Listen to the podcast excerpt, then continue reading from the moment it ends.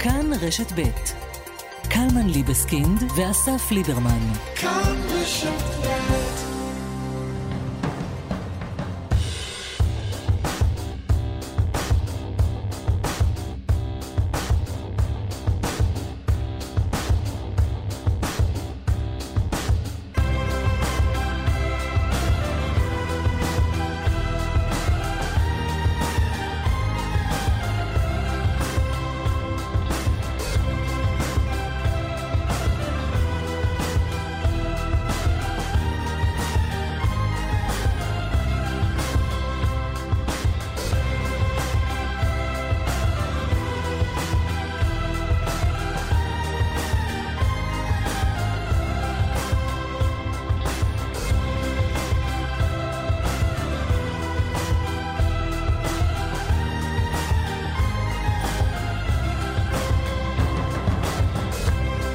בוקר טוב, בוקר טוב, מה העניינים? בסדר גמור.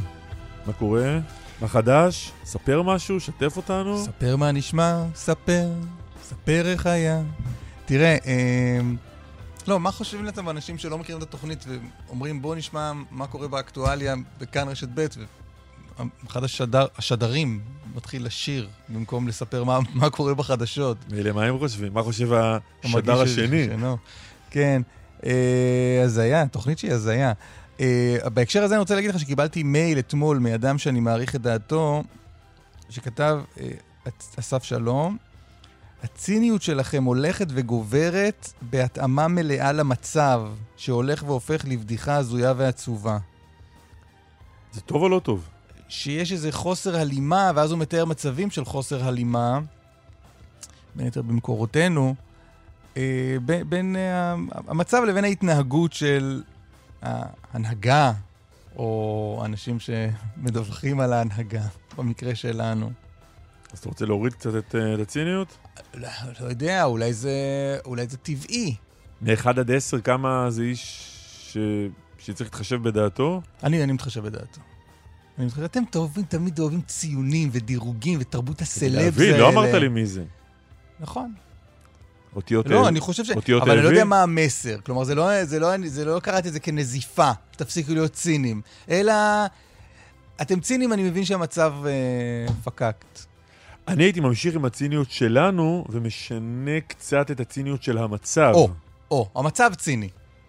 ההנהגה צינית. שהוא ישנה קודם את מצבו, המצב. המצב. ואז אנחנו. שיעבור טרנספורמציה. טוב, אמ, אה, עוד משהו שנספר מה יש בתוכנית? בוא נספר מה יש בתוכנית. יהיה איתנו עוד רגע פרופסור רן בליצר. וואה. נדבר איתו על ה... מה המצב? קורונה. חבר הכנסת יצחק פינדרוס מיהדות התורה יהיה פה גם הוא. יש מתווה לפתיחת uh, מערכת החינוך, או לפחות מתווה לשלב הראשון, כי אנחנו mm-hmm. בדרך כלל קצת מתקשים במעבר בין השלב הראשון לשלבים הבאים. כך, נכון. אז uh, נשמע מה הוא חושב על המתווה ועל מה שהולך לקרות בחברה החרדית, אפרופו המתווה הזה. כן, ואפרופו זה שהרב uh, קנייבסקי uh, אמר לא טוב. אם אתם לא עושים מתווה גם לערים האדומות, כלומר, אם אתם לא אומרים מה, איך, איך זה הולך לראות בערים האדומות, שאלה הערים, ש... אין, יישוב, אין יישוב חרדי שאינו אדום, אז אנחנו נפתח פשוט. אנשי הרב קנייבסקי. Hmm. למה אתה חושב שאנשי הרב קניבסקי לא משקפים את דעתו של הרב קניבסקי? מאיפה אני יודע? מה זה מאיפה אתה יודע? אתה יודע מי זה אנשי הרב קניבסקי? אנשים שמדברים בשמו. מי זה? יש להם שמות. מי האנשים האלה? לא, ינקי, לא יודע, אני יודע, סתם זורק שם. אנשי... אה, אנשי אה, ליבסקינד. לא מדברים בשמו של ליבסקינד. זה סיפור אחר לגמרי. זו חסידות אחרת לגמרי, שמתנהגת עם כללים נפרדים. בסדר גמור. ניצן הורוביץ יהיה פה יושב ראש מרץ, אה, אתמול בסקר של אה, כאן 11. שזה אנחנו. זה אנחנו. גילוי נאות. כן. מרץ אה, מתחת לאחוז החסימה. אשכרה. אשכרה. אגב, היא לא לבד שם. מתחת לאחוז החסימה יש עוד רבים. אבל... זה, זה מה, יותר חמים כשאתה לא לבד מתחת לאחוז החסימה. לא, אולי ניצן הורוביץ יגיד, הנה, זה לא רק אני. אה, אבל לא, רק נגיד, גם אה, אה, זליכה לא עובר את אחוז החסימה, ורע"מ, ומי עוד שכחתי שם? כן, אבל בוא נגיד שמרץ היא היחידה לא, לא, זה חשוב. שהייתה עד היום מהצד לא, השני לא, של אחוז החסימה. אני- האחרים לא הצליחו לראות אחוז החסימה מלמעלה. לא בא לא-. לא בא להגן לא בא להגן על מצבה העגום מאוד של מרץ. אגב, אני- יכול להיות שזה אני לא. בא להגיד שלא כדאי לראיין את ניצן הורוביץ, כדאי מאוד. רק מזכיר שיש שם עוד כאן. יכול להיות שזה טוב למרץ אולי קצת, לא? אה, אווירת הגוואלד Mm. באזורים האלה של יד אחוז החסימה עושה טוב בדרך כלל. כן. או לחילופין גם, אה, כדי לא להיות מופתע. אם אתה מקבל את זה בבום, אה, בליל הבחירות שלא עברת, זה יותר קשה מזה שמכינים אותך בהדרגה לזה שלא תעבור. הבנתי. טוב, מעניין. מה עוד יש לנו? אתה ראית מעט מהליך ההדחה אתמול? אה, משפט ההדחה של טראמפ בסנאט אה, נפתח, נפתח בשאלה האם בכלל יש סמכות על פי החוקה להדיח את הנשיא כשהוא כבר אינו נשיא. אה, נדבר עם מואב ורדי ומעיין אפרת על העניין הזה. וגם סיפור מאוד מעניין מפולין. אתה רוצה לספר על הסיפור מפולין? לא, ספר אתה. אתה יכול לספר על הסיפור פולין מפולין. זה אתה. פולין זה אני, זה נכון. בית המשפט מרשיע שני חוקרי שואה פולנים בגין אה, הוצאת דיבתו של אה, אדם פולני. אה, הם טענו שהסגיר יהודים לנאצים, בית המשפט אומר הוא לא הסגיר יהודים לנאצים, וזה... וזה המשפט שלעצמו נמצא בתוך אקלים מאוד מאוד סוער בפולין סביב כל הסיפור הזה של חקר השואה. של מה מותר ומה אסור להגיד על, על הפולנים ועל השואה. כן. פרופסור חבי, חבי דרייפוס אה, תהיה איתנו. וגם פרופסור מאיה רכלין שלנו, כתב נכון, החוץ. נכון. ו... כל כך הרבה אה, דברים, אנחנו נספיק לי את הכל. עומר בן רובי יהיה פה כמובן, כי יום רביעי. כן, ויש עוד משהו מעניין, אבל כמו שאתה אומר, אה, לא בטוח שנספיק, אז למה להבטיח דברים ולא אה, לקיים? יש עוד משהו מעניין? כן, כן, מאוד מעניין. באיזה. תחום רק תגיד? עזוב, אחרי זה. תגיד, תגיד. דיברנו, אה, אתמול הבטחנו שנדבר אה, עם, אה, עם מרכז ועדת אה. הסולחה המחוזית במגזר הערבי, שילמד אותנו פעם אחת ולתמיד איך עושים סולחות. כן, כי אנחנו זקוקים לזה באקלים הציבורי נכון, שלנו. ואתמול לא הספקנו אותו, אנחנו נעשה מאמץ אה, גדול מאוד להספיק אותו היום. איתמר דרוקמן עורך את התוכנית. אליי גרנה ונדב רוזנצוויג על ההפקה, אמיר שמואלי, טכנאי השידור. ופרופסור רן בליצר הוא ראש מערך החדשנות בשירותי בריאות כללית והוא ראש צוות המומחים של ממוני הקורונה. שלום, בוקר טוב לך. בוקר. מה שלומך? קמנו, התחלה טובה. כן. אה, איך אתה רואה את אה, מתווי היציאה הבאים עלינו? יש מי שיגיד לטובה, יש מי שיגיד מעט פחות? תראה, אנחנו ללא ספק אה, לוקחים פה סיכון מחושב. אה, לא כולם מסכימים עם העמדה הזו ועם העובדה שלמרות אה, שאנחנו לא רואים אה, ירידה דרמטית במספר החולים המאומתים היומי בעקבות הסגר וה-R שהוא קרוב לאחת אה, ומספר החולים קשה שבעקשנות סירב לרדת אה, במשך אה, שבועות למרות ציפיות מוקדמות של הרבה מהאנשים אה, לראות ירידה כזו. אה, יש כאלה שחשבו שהצעד הבטוח אה, במצב כזה לעשות הוא מה שעושות מדינות אחרות, שאומרות אנחנו מאריכות את הסגר עד שנראה ירידה דרמטית אה, גם בנדבקים וגם בחולים קשה. אנחנו כקבינט מומחים חשבנו אחרת, חשבנו שזה הזמן אה, לקחת את הסיכון המחושב, והיו לנו כמה סיבות. אה, סיבה אחת הייתה ציפייה מבוססת, שאנחנו נראה ירידה בחולים הקשים במהלך השבוע-שבועיים הקרובים, גם אם היא עוד לא הגיעה. אה, משום שאנחנו מתחילים לראות את השפעות החיסון והן תהיינה יותר ויותר דרמטיות ככל שאחוז יותר גבוה מהמבוגרים יהיה חסין. אז זה נתן לנו איזשהו ביטחון להתחיל בתהליך של התנסות של פתיחה של המשק. אה, והדבר השני הוא שפשוט אין ברירה, משום שהמשך של הסגר אה, גם היה שוחק עד, עד, עד הקצה את אה, האמון והנכונות הציבורית לקחת חלק בנטל הזה, וגם לא היה משיג ירידה. אז אנחנו המלצנו להסתכן, לפתוח, הצענו לפתוח את החינוך באופן זהיר, כלומר ביישובים ירוקים וביישובים הצהובים לעשות את זה בזהירות, עם מגן חינוך. ההחלטה שנפלה בסופו של דבר הייתה החלטה עוד יותר מקלה, כלומר פתיחה ביישובים צהובים גם, גם ללא מגן חינוך שנשמר ליישובים כתומים בהירים. ותסביר במילה מה זה מגן חינוך לטובת מי שפספס? מגן חינוך היא תוכנית שמנסים לקדם בחודשים האחרונים של בדיקות המוניות בבתי ספר שמתבצעים באופן שבועי, שבו מגיעים לבית הספר, דוגמים את התלמידים באופן אה, אה, גורף, אחת לתקופה, נניח אחת לשבוע, והדבר הזה עוזר באזורים שאינם ירוקים להקטין את הסיכוי שבכיתות מסוימות תהיה הפצה משמעותית התחלואה. אז המתווה עכשיו אומר, אנחנו פותחים ביום חמישי מהגן עד כיתה ד' ביישובים ירוקים, צהובים, וכתומים אם היישוב חצה רף מסוים של התחסנות, מעל 70 אחוז. ועם מגן חינוך. כלומר, באותם יישובים כתומים תתבצענה בדיקות אה, אה, חוזרות, כדי המוניות לתלמידים, בשיטה שנקראת איגום מטושים, לא משנה. מה עמדתך לגבי המתווה הזה? תראה, הוא לוקח עוד, uh, עוד רמה אחת של סיכון. צריך להסביר מול מה אנחנו עומדים. המשמעות של ה-R שווה 1, מישהו המשיל את זה פעם ליתרון שעומד על החוד שלו. הוא לא יכול להישאר שם לאורך זמן, הוא ייפול לאחד הכיוונים.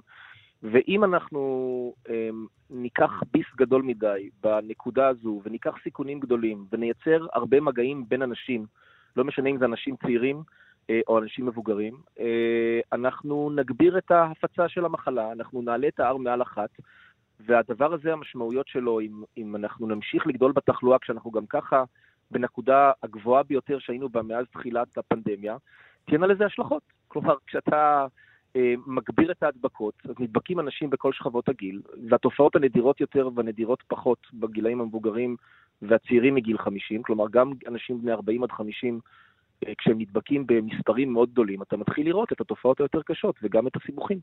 אה, ולכן המסקנה מכל זה היא, היא כפולה. אחת, כמובן ההחלטה לגיטימית ואנחנו אה, מגבים את, ה, את המתווה הזה, למרות שהוא לוקח, אני אומר, סיכון יותר גדול.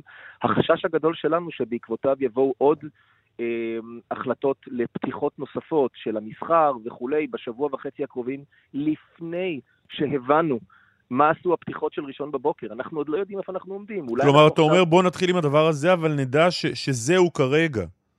בואו לא נחזור על כל הטעויות שעשינו בעבר. זה בסדר לחזור על חלק. אבל לחזור על כולן, אנחנו ראינו בסיבובים הקודמים, בכל אחת מיציאות ש, של, מהסגר שאנחנו ראינו בעבר, אנחנו ראינו את אותה שגגה, מתחילים עם תוכנית סדורה שאומרת אחת לשבועיים, בודקים מה קרה כעבור שבועיים ואז מקבלים החלטה מושכלת. אפשר להסתכן עוד, אבל בואו תבינו לפחות את המצב. הרי אם מישהו יבוא ביום חמישי אה, אה, הבא, יסתכל ויראה שה-R הוא 1.2 ושהמחלה מכפילה את עצמה כל שבועיים, והולך להיות מאוד קשה במרץ אם זה יימשך עוד שבוע, שבועיים נוספים. אף אחד לא יגיד, טוב, בסדר, אנחנו עדיין נתקדם ונפתח עוד אלמנטים א', ב' או ג'. אבל אם אתה מקבל את ההחלטה לפני שאתה יודע את העובדות, לפני שאתה מכיר במציאות, אתה לוקח סיכון גדול מדי. עכשיו, אני אגיד עוד נקודה. רגע, אז, אז, אז על פי, על פי מה ש... לדבר שאנחנו הולכים אליו עכשיו, על פי המתווה הזה, תן איזה תחזית, מה, מה הולך לקרות כאן? מתי נצא מהקורונה? מתי נתחפר בה יותר? תראה, תראה, השבועות הקרובים אמורים, כבר היינו צריכים לראות את זה, אבל אני מאמין שנראה בשבועות הקרובים ירידה בחולים הקשים. זה חייב לקרות, כי כבר הגענו לשיעורים של 75% מהאוכלוסייה מעל גיל 60 שהיא חסינה, שהיא קיבלה שתי מנות של חיסון ועבר שבוע, אנחנו נראה ירידה בחולים הקשים, אה, אה, למרות ההשפעה השלילית של הזן הבריטי. כי תחשוב, הזן הבריטי מעלה את מספר החולים הקשים, החיסונים מורידים אותם, והשאלה היא איפה האיזון. אז ההערכה שלי, נראה ירידה בחולים הקשים בשבוע, שבועיים הקרובים. זה מה שנתן לנו כקבינט מומחים את האומץ לבוא ולהגיד, פותחים למרות R שווה אחת. אז זאת תחזית אחת. תחזית שנייה, זה שאם אנחנו לא נעשה פתיחה זהירה, מספר הנדבקים יעלה, ואז, לא שבועיים, אבל ארבעה שבועות קדימה, מספר החולים הקשים יחזור לטפס. אה, ואז עוד סגר. ו- ואני מקווה שלא. אתה יודע, זה הכל, הנעל, יש נעלם גדול אחד וזה היקף ההתחסנות. אם אנחנו נמשיך להתחסן בקצב שהתחסנו, אנחנו בדרך להקלות משמעותיות ובדרך לחיסון אמ, יכול להוות חסם אפידמיולוגי בפני התפשטות. וככל שיתחסנו יותר, גם המבוגרים שעדיין לא התחסנו, שזה יגן עליהם, וגם הצעירים, ה-R ירד, המשק יוכל להיפתח יותר, ונוכל לקחת על עצמנו יותר ויותר סיכונים, אבל זה תלוי בהתחסנות. תגיד, פרופסור בליצר, יש, יש נתונים שאוספים אותם מרחבי העולם, מראים שמבחינה בינלאומית, מספר המקרים, מספר מקרי הקורונה צונח במשהו כמו 40 אחוזים בתקופה האחרונה, ורק מדינה אחת מוזרה ועקשנית מתעקשת להישאר עם, עם, ללא שינוי בנתוני התחלואה, וזו ישראל היותר מחוסנת מכולם. אתה יודע להסביר את זה? אני יכול להסביר את זה בכמה אה, אופנים. אופן אחד, מדינת ישראל עברה, אם תסתכל לפני הסגר ובסוף הסגר, התחלנו אותו עם 10% זן בריטי ואנחנו סיימנו אותו עם 70% זן בריטי. הזן הבריטי מדבק יותר, במידה משמעותית מדובר, אנחנו במחלה, היא לא חדשה, כי זאת, כי זו אותה מחלה, אבל כל ההתנהלות שלנו צריכה להיות מחושבת מחדש, לחשב מסלול מחדש, לאור מחלה שמתנהגת אחרת. ואצלנו גם... הזן הבריטי נמצא בשכיחות הרבה יותר גבוהה מאצל אחרים?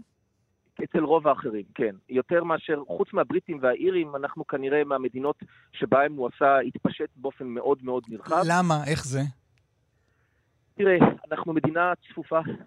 אה, אנחנו מדינה שהתרבות שלה היא תרבות בכל הסקטורים של קרבה בלתי אמצעית ושל אה, אה, באמת מגע מאוד קרוב בין אנשים. הדבר הזה מייצר כר פורה להדבקות. אנחנו אני חייב להגיד שכשמדינות אחרות ממליצות על סגר, אנשים מאוד נשמעים. אצלנו גם כשאנחנו אמרנו יש חובת סגר, בכל המגזרים הייתה איזו הקלת ראש. בהקשר הזה צריך להגיד, לכאורה נגמר הסגר. החוק כבר לא מחייב אנשים אה, לא לצאת אה, מהבית ולא ללכת לבקר חברים, אבל דה פקטו כולנו צריכים להתנהג עכשיו ללא שינוי מאשר לפני שבוע, חוץ מאשר בכל מה שקשור לצורך... כן, לא, רק מילה להגנתו של הציבור. אה, גם, גם הציבור הזה מתמודד עם יותר ימי סגר מכל עמיתיו ברחבי העולם.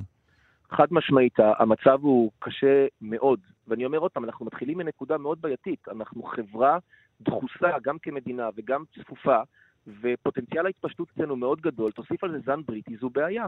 תוסיף על זה גם את העייפות המוצדקת של הציבור מחודשים של סגר לסירוגין, שאנחנו כקבינט מומחים אף פעם לא רצינו לראות. אנחנו מתנגדים, התנגדנו כל העת לסגרים, עד לכל פעם לנקודה שבה הוצבנו בפני אה, אה, חוסר ברירה, שבו הסגר הייתה האופציה הכי פחות גרועה, כי לתת למחלה להמשיך להתפשט מעריכית היה יותר גרוע, ואז תמכנו אה, אה, בסגר. אבל בנקודה שבה אנחנו נמצאים עכשיו, אה, הקושי של הציבור פשוט לא מאפשר לסגר להיות יעיל, וכשאתה מוסיף על זה את הזן הבריטי, אתה מבין שלא נשארו לך ברירות טובות, אז אתה בוחר את הברירה הכי פחות בעייתית. והכי פחות בעייתית זה פתיחה הדרגתית וזהירה, כי, ואני שוב אומר, כל אחד כשלעצמו צריך בעת הזו להימנע מללכת לבקר חברים, וכל פעילות שהיא כניסה לחלל סגור, עם אנשים אחרים שהיא לא מחויבת המציאות כדי להתפרנס או כדי, אה, אה, לצרכים המיידיים. הסיכון עכשיו הוא עדיין בשיאו. יש אלפי נדבקים ביום, בהתפשטות גדולה בקהילה, לא את כולה אנחנו מזהים. אה, הסיכון עדיין בעינו. אז דבר אחד זה להתנהג באחריות, והדבר השני זה ללכת להתחסן. או, אז בוא נדבר על העניין, פרופסור בליצר, על העניין הזה של החיסונים, כי אה, מספר המתחסנים או הקצב שלהם לא מאוד מלהיב. יש האטה מבחינתי מאוד מדאיגה בקצב ההתחסנות. זה מצב שאני, אני, קשה לי לתפוס אותו, אני חושב שצריך אה, להראות יותר תמונות מרחבי העולם, את התסכול של אנשים במדינות אחרות שמשתוקקים להתחסן ולהגן על עצמם ממחלה קשה, ואין חיסונים בנמצא. ואם יש חיסונים בנמצא, תהליך החלוקה שלו הוא כל כך שבור, שהם אה, לא מסוגלים לקבוע תור לחיסון במשך שבועות. האנשים האלה היו נותנים הרבה מאוד אה, אה, כדי לקבל את ההזדמנות שכל אזרח במדינת ישראל מגיל 16 מקבל. אבל אה, באיזושהי צורה הגענו לנקודה שאנשים אומרים, טוב, אולי זה לא דחוף, אולי, אה, אולי, אולי לא כדאי. ואני חושב שברמת השיקול האישי, ואני אומר, אני עשיתי את הבחירה הזאת ברמה האישית, והמלצתי לכל בני משפחתי לעשות אותה, ללכת ולהתחסן. אבל פרופסור בליצר, אה, יש המון המון מידע שמסתובב ולכאורה גורם לאנשים לא להתחסן. אני מניח שהוא גם מגיע אליך. מה, מה אתה שמעת למשל אה, מהדיסאינפורמציה או מהפייק שהכי חשוב לך להגיד, חברים, זה לא נכון? לכל מי שטוען שיש עדויות שהחיסון, בטווח שאנחנו יודעים לעקוב אחריו, שזה המספר חודשים שיש לנו כבר מיליוני מנות שניתנו, כל מי שטוען שתופעות קשות של, אה, שמעתי כל דבר, החל ממחלות אוטואימוניות ועד הרבה דברים נוספים, שיש עדות לכך שהחיסון אה, מגביר באופן אה, אה, משמעותי את התופעות האלה לכל מי שטוען שקבלת החיסון גורמת, יש שלוש אותיות שמצטטים אותן הרבה, ADE, כלומר שהחיסון גורם לזה שמי שחולה בכל זאת נדבק בקורונה, יהיה לו מחלה אה, אה, יותר או פחות, זה לא נכון. כלומר, הנתונים שיש לנו לא מראים את זה, לא מראים את זה. אה, אה, אין... ואין אין סיבה לחשש גם שזה יקרה? תראה, אה, צריך להיות שקופים ולהגיד מה אנחנו יודעים ומה אנחנו לא יודעים. להגיד האם אני יכול להגיד האם בעוד חמישה חודשים לא יכול להיות שנגלה משהו, תמיד יכול להיות, אבל אני לא רואה שום עדות שזה אמור לקרות. אין שום סימן מבשר, אין שום תופעות מהסוג הזה שאנחנו רואים בטווח הקצר, ובדרך כלל כשיש תופעות לטווח הארוך, אתה רואה את הניצנים שלהם בטווח הקצר, בחודשיים, שלושה. אז אתה יודע, צריך להגיד על מה אנחנו יודעים ומה לא יודעים. לא יודעים לטווח של שנים, מצד שני, אנחנו גם לא יודעים לטווח של שנים מה הקורונה תעשה. תסביר, תסביר אז למה, ש... למה תוקף החיסון הזה הוא חצי שנה? מה אמור לקרות אחרי חצי שנה? אנחנו לא יודעים באחריות להגיד אם כעבור חצי שנה רמת הנוגדנים שנשמרת בדם ורמת החסינות התאית תספיק כדי להתמודד באופן אפקטיבי עם המחלה. כשנעקוב חצי אחר אחר מתחסנים ונראה את אלה שנחשפו עד כמה הם נדבקו, נוכל אולי להאריך את זה מחצי שנה לשנה. כרגע לא רוצים ליצור ציפיות שווא. אני שוב אומר, הכל פשוט נובע מזהירות. אנחנו מנסים כל הזמן לדייק. להגיד על מה שאנחנו יודעים, אנחנו יודעים, ועל מה שאנחנו לא יודעים, אנחנו לא יודעים. אבל הצטברות העדויות עד עכשיו מכל מה שאנחנו יודעים, יש לה מסר אחד ברור, שהוא המסקנה שאני גוזר. שהחיסון, ככל שאנחנו מסתכלים על הנתונים, הוא מאוד יעיל. שהחיסון, ככל שאנחנו מסתכלים על הנתונים, הוא, הוא מאוד אה, בטוח. וכתולדה, מצד שני, אני יודע להגיד שהקורונה היא מחלה מסוכנת, היא מחלה מסכנת מאוד, יש לה תופעות לטווח המיידי, בכל קבוצות הגיל, בכמות פוחתת ככל שאתה יותר צעיר, אבל עדיין אנחנו רואים את האירועים. צריך אה, לדעת, אה, כעת האשפוזים החדשים, יש יותר אשפוזים חדשים בגיל צעיר מ-60 mm-hmm. מאשר בגיל מעל 60. אוקיי. Okay. ולכן המסקנה החד משמעית אומרת, כל אחד שהוא צריך לקבל את ההחלטה היום בבוקר, שיבין, כשפתחנו את המשק עכשיו, ההדבקות שהן עצומות תעלנה עוד. אם הן תעלנה עוד, אנחנו בעוד שבועיים, שלושה, ארבעה, נהיה שוב בבעיה. מי שלא יתחסן היום, לא יהיה מוגן בעוד חודש. אוקיי, פרופסור בליצר, עוד שאלה בנוגע למתווה הפתיחה. אה, דורשים מנהיגי החברה החרדית, שמענו גם מסביבתו של הרב קנייבסקי וגם אה, חברי כנסת חרדים, עם אחד מהם נדבר עוד מעט, אה, מחאה על כך שאין מתווה ליישובים האדומים. אומרים, תנו, תנו משהו שנוכל לעשות מבחינת בתי הספר, מוסדות החינוך אצלנו ביישובים האדומים, או שפשוט נפתח. יש מתווה שאפשר להציע ליישובים אדומים? תראה, המתווים המיוחדים הללו תלויים ביכולת, בין השאר, למשל, אם אנחנו מסתכלים על התוכנית שנקראת אה, מגן חינוך, שהיא היכולת לבדוק המונית, אה, צריך היה להיות כבר בשלב הזה יכולת לעשות את זה בהיקף הרבה יותר נרחב, אבל, אבל עוד לא הצליחו לפתח את היכולת לעשות את זה בהיקף מאוד נרחב. אז מפעילים את זה במשורה. זה למשל כלי שאם הוא היה יותר, אה, היו את היכולות האלה, היינו יכולים לעשות יותר. יש כלים של בדיקות מהירות, שבשלב הזה כבר היו צריכות להיות מאושרות בדיקות רבות, ומיובאות בכמויות גדולות ארצה. זה עוד לא קורה, זה עושים מאמצים גדולים כדי שזה יקרה. כשזה יקרה, יהיו מתווים נוספים. בסופו של יום, אני חייב להגיד שהעתיד שלנו הוא, הוא מה שנקרא הגנה בשכבות שונות, במספר שכבות. השילוב של, למשל במערכת החינוך, מורים מחוסנים, וצריך להגיד את זה, מורה שרוצה, מגיע מיישוב אדום ורוצה לבוא ללמד בכיתה, לא משנה אם זה ביישוב ירוק או ביישוב צהוב, אה, אה, והוא לא מסכים להתחסן, והוא לא מסכים להיבדק, אבל הוא עדיין רוצה לבוא וללמד mm-hmm. כיתה בחלל סגור. אוקיי. Okay.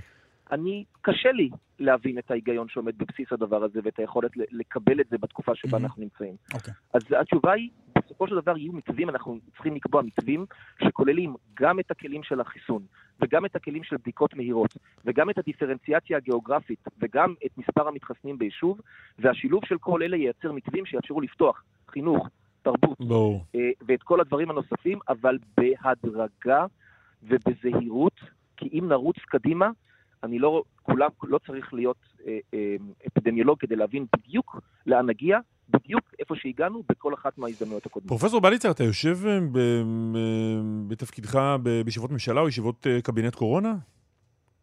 כן. שמענו ב... לפני כמה ימים הקלטות שמעידות על צרחות הדדיות ב, בישיבות, בישיבות ממשלה או, או קבינט קורונה שעוסקות מה, ב, בעניינים האלה. אתה כמי שנמצא שם מתרשם שהדיונים בממשלה ענייניים? אני לא, אה, תפקידי להתייחס או לחלק ציונים אה, לאף גורם. אני מתעסק בצד המקצועי. כשמבקשים את עצתי, אני נותן אותה. כשמתחשבים בעצמי... לא, לכן לא ביקשתי עם שמות הכל, ואני רוצה לדעת בצד המקצועי, בצד, רק בצד המקצועי, אם הדיונים נשמעים לך ענייניים. בצד המקצועי, אני הייתי עד לדיונים אה, ענייניים מאוד.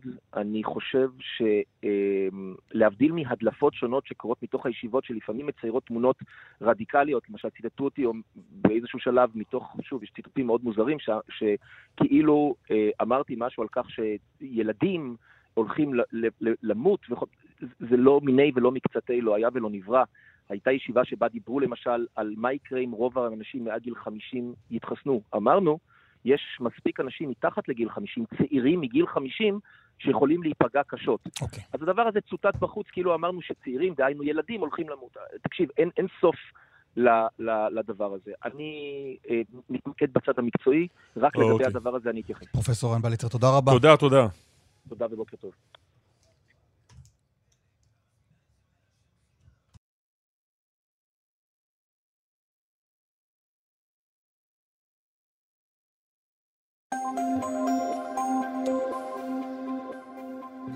בדרך 75 מערב העומס תנועה כבד מקריית טבעון עד מחלף שער העמקים באיילון צפון העומס תנועה ממחלף קוממיות עד דוב עוז וממחלף חולון עד השלום דרומה ממחלף רוקח עד ההלכה פרסומות ואחריהן חבר הכנסת אה, פינדרוס מיהדות התורה חבר הכנסת יצחק פינדרוס, יהדות התורה, שלום שלום.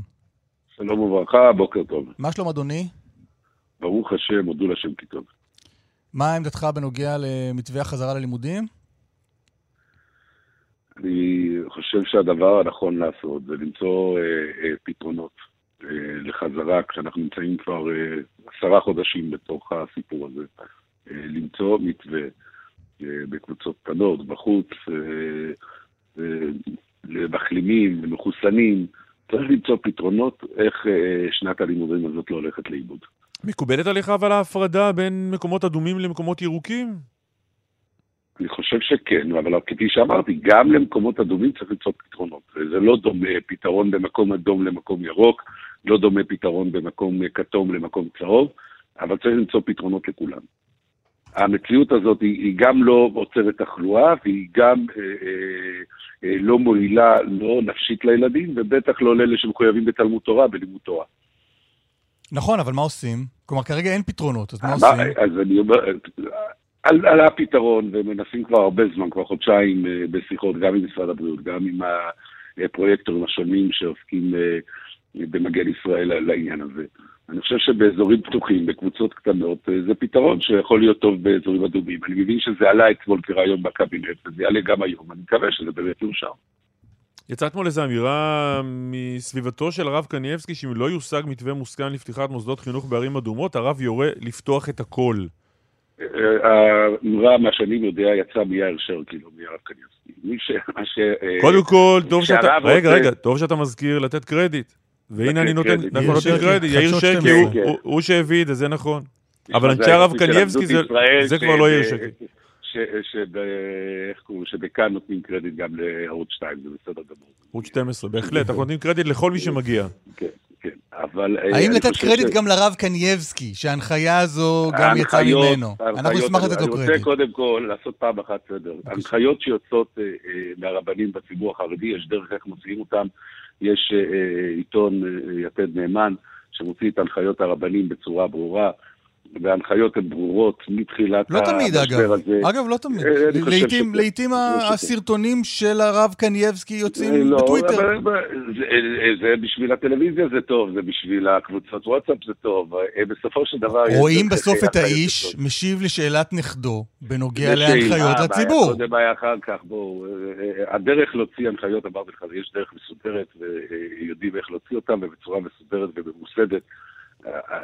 זה קודם כל, לא הבנתי, פעם אחת לא לעשות סדר בעניין הזה. אז בוא, זהו, לא, לא, לא, הרעיון לעשות סדר הוא טוב, אז אני איתך בעניין הזה של הסדר. אז אתה אומר מה, כשאתם רואים סרטונים שבהם נכדו של הרב שואל שאלה והרב לכאורה משיב לשאלה, להתעלם מזה. רק מה שכתוב בעיתון. יש דרך מאוד מסודרת איך מוציאים הנחיות, גם למנהלים, גם להורים, בצורה מאוד מאוד מסודרת. יש לפעמים אנשים רוצים לראות באופן בלתי אמצעי מה הרב אמר, מה הרב חושב, אז אני אומר לך, אם זה חדש לך, אה, לנו זה לא חדש, הרב חושב... טוב, אנחנו ננזוף ביאנקי. אנחנו נעביר את הנזיפה הזאת ליאנקי על הדרך הלא ממוסדת. ליאיר שרקי, אני ממש מציע לך... אבל תסביר, אז אוקיי, אז מה עמדתך?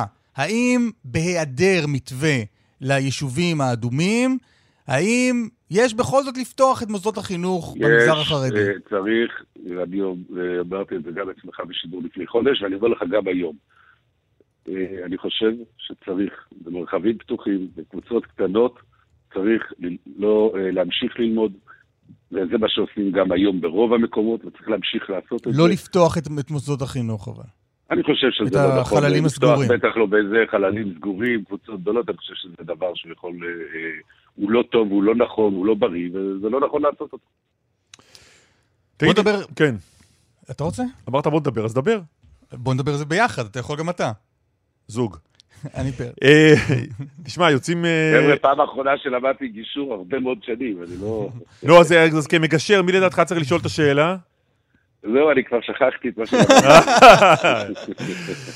תשמע, אה, יוצאים קולות די שונים שלכם, תלוי את מי מדברים לגבי היום שאחרי הבחירות. אתם הולכים עם נתניהו בכל מחיר?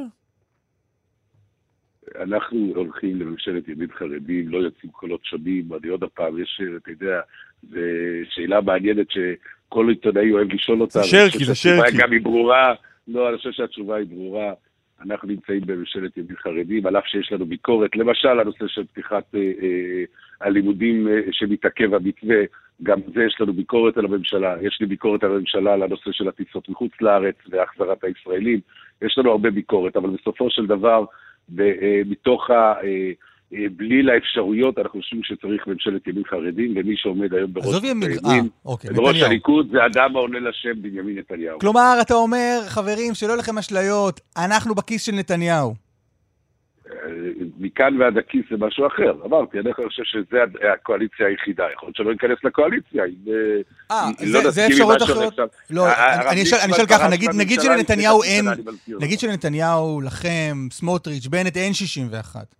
ובא גדעון סער אומר, אני, אני יכול להקים פה קואליציה, בואו איתי. אתה לא הולך איתו? אני, בקונסטלציה הפוליטית שאני מכיר, אה, אני לא רואה את החרדים נמצאים בתוך הסיפור הזה. אני רואה את איווט ליברמן שם, אני רואה את לפיד שם, אני רואה את מרד שם, אולי אחרים. אני לא רואה את החרדים בתוך העניין הזה, כמו שאמרתי, אנחנו נמצאים אה, בגוש השני, בגוש ימין חרדים, שאנחנו מאוד מקווים שבעוד 40 יום יהיה לו 62 מנדטים. חבר הכנסת יצחק פינדרוס, יהדות התורה, תודה רבה לך. תודה, תודה. תודה רבה, בוקר טוב.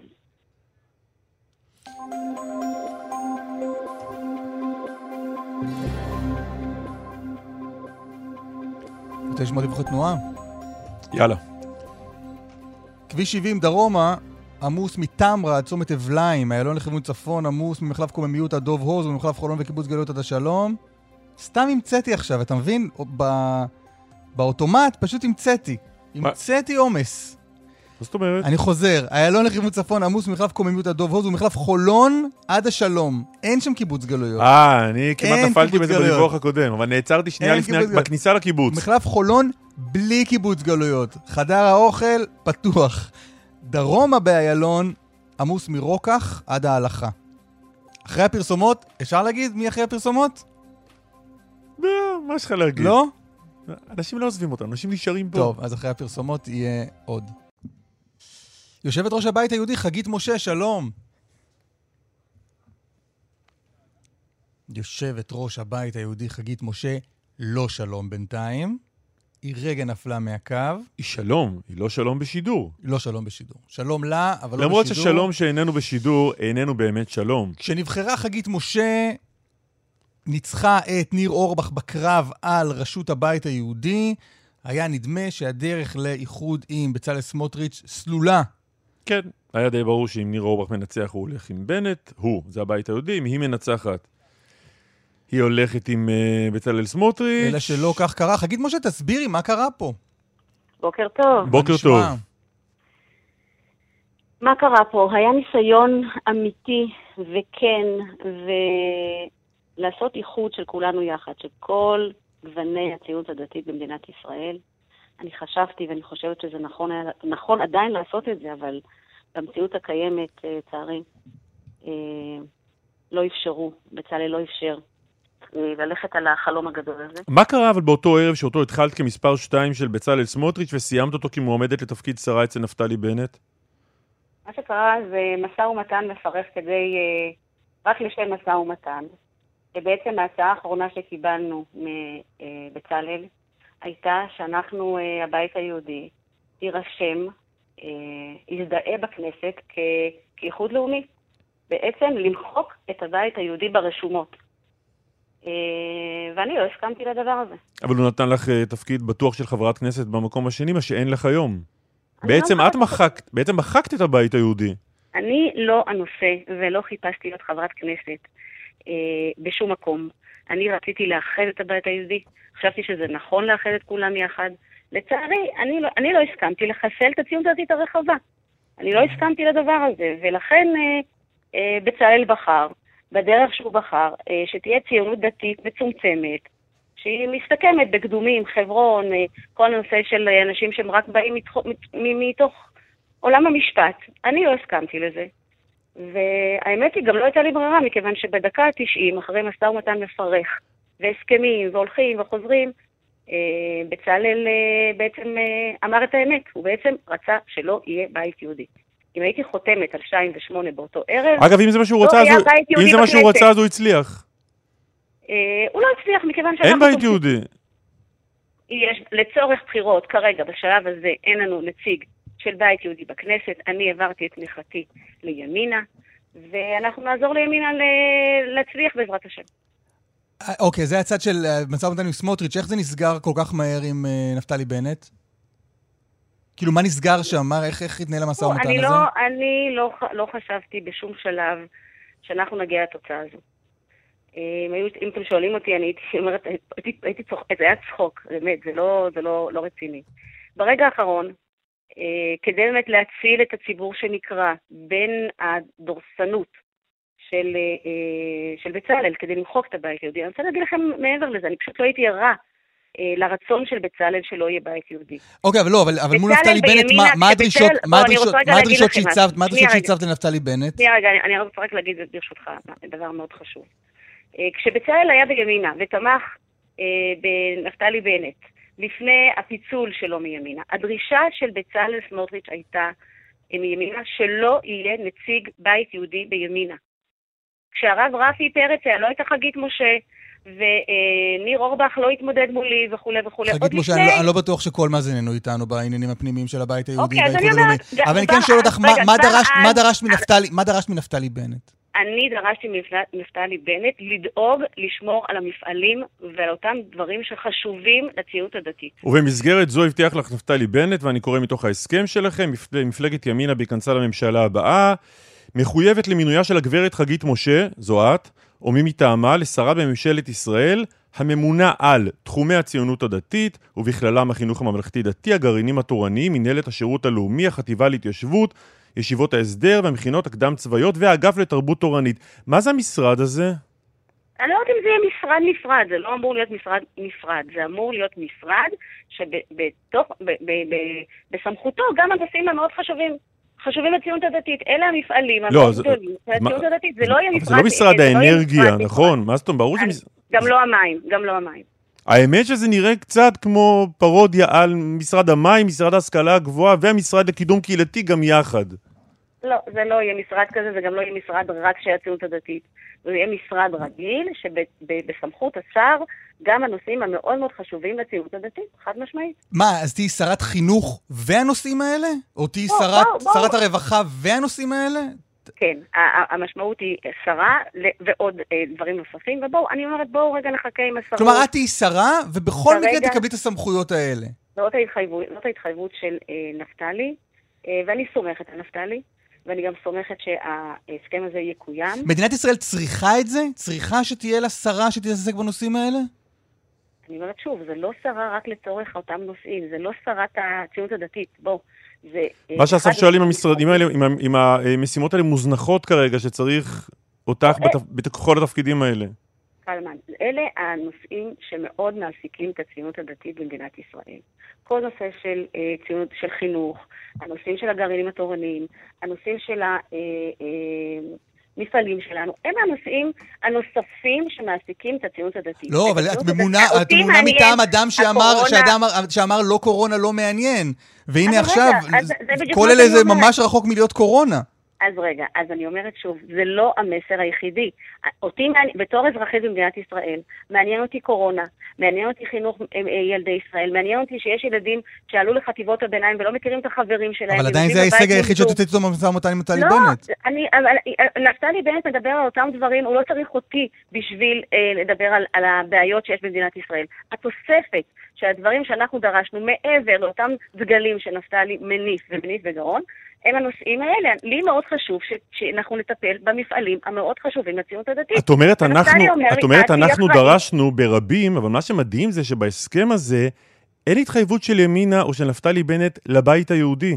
יש התחייבות אישית אלייך, לחגית משה. מכיוון שחגית משה היא נציגת הציון, הבית זה לא כתוב, זה לא כתוב, אבל זה לא כתוב. קלמן, אני, אני... אני ראיתי כמה הסכמים קואליציוניים בחיי. בדרך כלל ההסכמים הקואליציוניים נעשים מחויבות של מפלגה למפלגה, וכאן כתוב, ממשלת ימינה בהיכנסה לממשלה הבאה, בלה בלה בלה בלה בלה. מחויבת למינויה של הגברת חגית משה. אפילו לא כתוב, הגברת חגית משה יושבת ראש הבית. היהודי. או מישהו מה, או מישהו מה. או מישהו מטעמה. מטעמה, לא מטעם המפלגה. סליחה.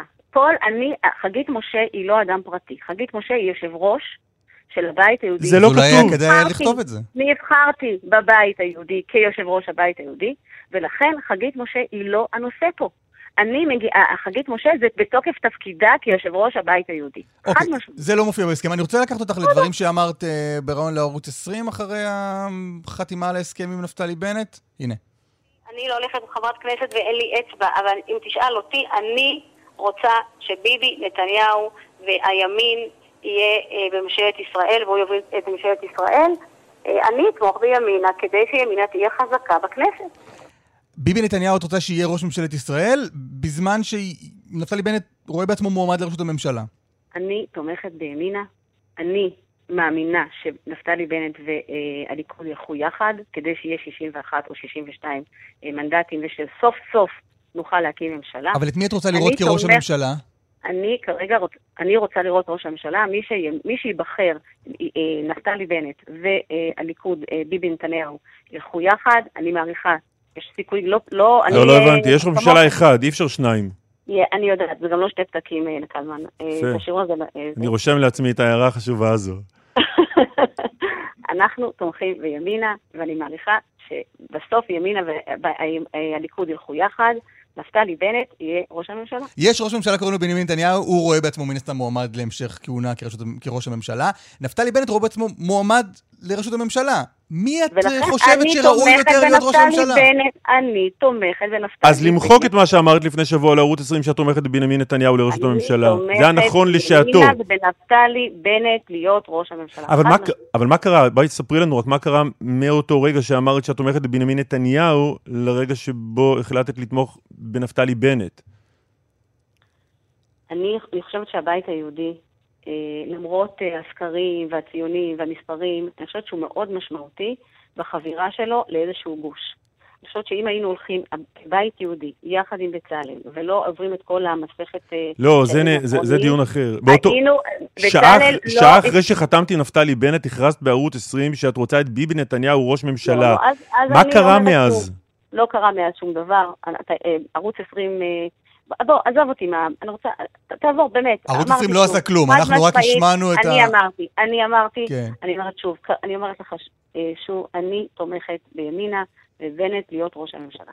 אמרת ליהודה שלזינגר אה, לפני שבוע וחצי, שבועיים, עם בנ... דקה לפני שהתחברתי עם נפתלי בנט, אם בנט ילך עם לפיד, לא נלך עם בנט. זה עדיין בתוקף? בנט לא הולך עם לפיד. אתה שמעת שבנט הולך עם לפיד? אני שואל, אחרי הבחירות, אם בנט ילך עם לפיד, את נפרדת ממנו? אני לא חלק מה... אין לי אצבע בקואליציה. לא. לא אולי תהיי שרה בממשלת בנט-לפיד. לא, אז היא לא תהיה שרה. אני לא אהיה שרה את לא תהיי שרה עם לפיד. אני אומרת שוב, אני לא הנושא. אני תומכת בימינה.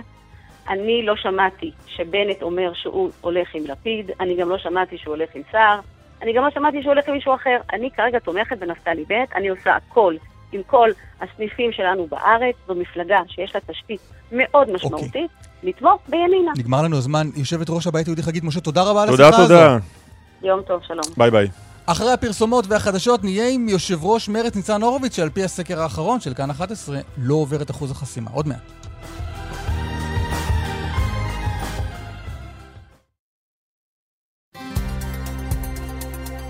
רשת ב' קלמן ליבסקינד ואסף ליברמן. כאן רשת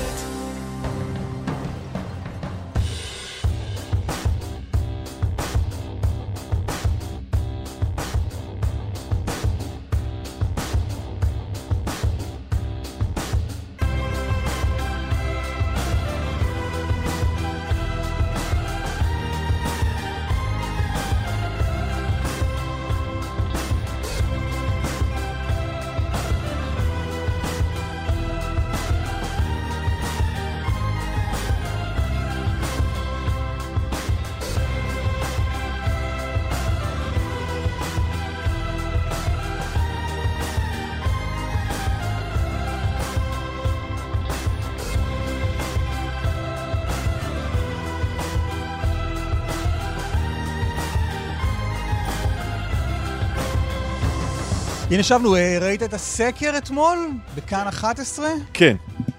כן. מה חשבת? תובנות שלך מהסקר? לא, מה שאני חושב זה, זה שלי, לעצמי. אה, זה קניין פרטי. לא, קניין פרטי, לא משתף. לא, מה אתה חשבת? כי אצלך זה ציבורי. אני חשבתי ש... סקר מאוד לא טוב למה שמכונה המרכז-שמאל, או לגוש אנטי-ביבי, סליחה, כי יש שם גם גורמים ימניים מאוד מבחינה אידיאולוגית, אבל זה כבר לא כל כך משנה הרי. מי זה? גדעון סער. אה, לא, חשבתי אתה מדבר על אלה שלא עוברים את אחוז לא, החסימה. לא, כאילו מי שרוצה להחליף את נתניהו, מצבו פחות טוב בסקר הזה לעומת כן. סקר קודם. אמ, אבל לא יודע כבר. זה נותן לנפתלי בנט הרבה מאוד כוח כלשון המאזניים. אם הוא לא הולך עם נתניהו, נתניהו אין קואליציה. אם הוא לא הולך עם מתנגדי אה, נתניהו, אין למתנגדי נתניהו קואליציה. אז במקום ביבי ואנטי ביבי, אפשר פשוט להצביע נפתלי ואנטי נפתלי, נכון? אבל אתה לא יודע לאיזה צד של נפתלי אתה מצביע. Mm, זה העניין. הבנתי. זה כמו שבנדנדה אתה שם בלוקים על האמצע. מה אתה, מה, לאן הנדנדה תטעה, אתה לא הבנתי, יודע. הבנתי, הבנתי. הערה יפה. בליצר נתן את הדוגמה הזאת עם החוד, נכון? R זה כמו לעמוד על השפיץ של העיפרון. אתה, מתישהו זה ייפול, אבל אתה לא יודע לאן. זה גם ככה בנט. אחת הפרשנויות הפוליטיות המעניינות כן. ששמעתי. בנט הוא ה-R. בנט הוא השפיץ של העיפרון. בנט זה R. בנט זה R, יפה מאוד. אה, אבל למטה של הסקר, אה, מפלגה מפתיעה, נכון? שלא עוברת את אחוז החסימה על פי הסקר הזה, עם 2.8 אחוזים מקולות הבוחרים. קצת פחות מחצי אחוז מתחת לאחוז החסימה. ומי שעומד בראש המפלגה הזו הוא חבר הכנסת ניצן הורוביץ. שלום, בוקר טוב. בוקר טוב לכם. המפלגה היא מרץ. מה שלומך? שלומי טוב, אנחנו עובדים קשה, אנחנו לא מתעלמים מהסקר הזה, אבל יש גם סקרים אחרים בערוצים אחרים, וגם לנו יש סקרים שלנו. אה, עכשיו אתה מתחיל אה, לדבר לא יפה על הערוץ. לא, לא, חס וחלילה, אני לא שמחתי לראות את הסקר הזה. אה, אבל כאמור, יש גם סקרים אחרים, אנחנו עוד הרבה זמן לפני הבחירות, אבל זו בהחלט קריאה למי שרוצה שמצב כזה לא יהיה, למי שרוצה גוש מרכז-שמאל חזק, אפרופו השיחה שלכם קודם, ומי שרוצה שמאל בכנסת, שמאל אמיתי שלא מפחד לדבר על דברים שאחרים לא מדברים, הוא כן, הוא צריך אה, לראות את זה ולתמוך במרד. אבל... כי אף אחד אחר לא עושה את המאבקים אבל אולי אחרי הבחירות במפלגת העבודה, הרבה מאוד אנשים שרוצים שמאל אמיתי אומרים, לא חייב מרץ, גם העבודה זה בסדר גמור. תראה, אני, אני דווקא שמח שהעבודה מתייצבת, היא מפלגה חשובה, אבל מרץ שונה ממנה. מרץ, לאורך כל השנים, לא רק שלא זחלה לממשלת נתניהו ולא היו בתוכה עריקים וכל מיני פיצולים ודברים מהסוג אבל הזה. אבל לא מפלגת העבודה הנוכחית, מרב מיכאלי לא ערקה ולא זחלה לשום מקום. אה, ואני מקווה שגם כך יהיה. מרצ היא מפלגה שעוסקת בדברים שגם מפלגת עבודה ובטח מפלגות אחרות לא עוסקות בהם. מרצ מדברת על הכיבוש ולא מנסה לטשטש. מרצ מדברת על האפרטהייד בשטחים ולא מנסה לטשטש את זה. מרצ מדברת על פליטים ומבקשי מקלט ולא מתחמקת מזה, למרות שזה לא פופולרי. והקול הזה הוא קול חשוב. והוא קול חיוני. כן, אבל אני מסתכל על רשימת... ומי שרוצה לחזק אותו, ניצן הורוביץ, אני מסתכל על רשימת מפלגת העבודה, ואני אומר לעצמי, המפלגה הזאת, הרשימה הזאת, לפרקים אף עוקפת אתכם משמאל. ואם אתה מסתכל על מספר 7 שלה, אבתיסאם מראענה אולי אפילו עוקפת את, אה, את חד"ש משמאל. תראה, אני לא חושב שההתחזקות הזאת של אה, מפלגת העבודה היא על חשבון מרץ. אני רואה אנשי שמאל... לא, לא, רגע, עוד לפני, לא, לא, לא, לא שואל אותך מבחינה אלקטורלית, מבחינה רעיונית. אתה מזהה הבדלים מבחינה רעיונית בין האנשים שמאיישים את ספסלי מפלגת העבודה כיום לבין האנשים שמאיישים את ספסלי מרצ? תראה, אני לא יודע, אני לא... אני לא... אני, הם אנשים חדשים, אני לא מכיר, ו, ואני גם לא פרשן למפלגות אחרות. אני... אה, לא, אתה מכיר, אתה מכיר את רוב האנשים שם במקומות הריאליים. בסדר, אני רואה את המפלגה שלי, ואני רואה את המועמדים אצלנו במרץ, ואני רואה בעיקר את הניסיון של מרץ ושל המועמדים שלנו, ואת המבחנים שבהם עמדנו. אתה יודע, אה, עוד לפני אפילו שנכנסתי לפוליטיקה והייתי חבר כנסת ויו"ר מפלגה, אז תמכתי במרץ כי, כי היא ביטאה את הקול שלי והיא ייצגה אותי, ושום מפלגה אחרת לא עשתה את זה לאורך השנים. ויש ציבור גדול של אנשים שמרץ אה, מייצגת אותם ומבטאת את הקול שלהם, והם לא בהכרח אה, מצביעים לה או מצהירים על תמיכה בה בסקרים. והאנשים האלה צריכים להבין שמרץ זקוקה וצריכה את התמיכה הזאת, כי אה, אה, אני, אני באמת אומר לך, כי הדברים שמרצ עושה, שום מפלגה אחרת לא יש עושה. בך צער שאתם לא, לא רצים, יש בך צער שאתם לא רצים ביחד ברשימה אחת? סליחה? יש בך צער שאתם לא רצים יחד ברשימה אחת? תראה, אנחנו עשינו את המהלכים האלה כבר שני סיבובי בחירות, והם הסתיימו במפח נפש קשה. נכון. רצנו, אני רוצה להזכיר, עם העבודה בפעם הקודמת.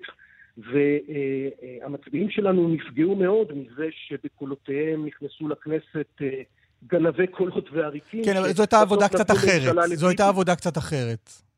נכון, וטוב שכך, אני שמח שבעבודה הסיקו את המסקנות, ואני רוצה שגם אנשים, ופה אני אומר לך לגבי התמונה הכללית, כי יש כאן, כמו שאמרתם, תמונה גם יותר גדולה. יש אנשים שמתוקף הסיסמה רק לא ביבי, מוצאים את עצמם מצביעים עכשיו. תומכים במפלגות ימין, שזו באמת בעיניי איוולת ומהלך פוליטי שגוי מן היסוד.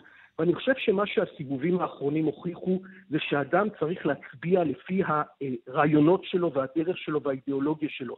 אתה ימין, תצביע ימין, אתה שמאל, תצביע שמאל. תצביע למי שמייצג אותך, ואל תעשה את החישובים האלה. אני אצביע לימין כדי שבסוף... לא, לא, אבל עזוב ימין, אתה יודע להסביר לאיש שמאל, אתה יודע להסביר למה כדאי לו להצביע למרץ ולא למפלגת העבודה. מפלגת העבודה לא בראשות uh, פרץ ושמולי, אלא מפלגת העבודה בראשות מרב מיכאלי, עומר בר-לב ורם שפע. מאה אחוז. אז קודם כל, אם אמרת רם שפע, זה בדיוק הדוגמה למה שאני חושב שלא צריך להיות בפוליטיקה, זה אנשים שמזגזגים, ואנשים שלפני שתי דקות ישבו בקואליציה של ביבי. אז, אז מה שבמרץ קורה, הוא זה שמרץ היא אה, אמינה.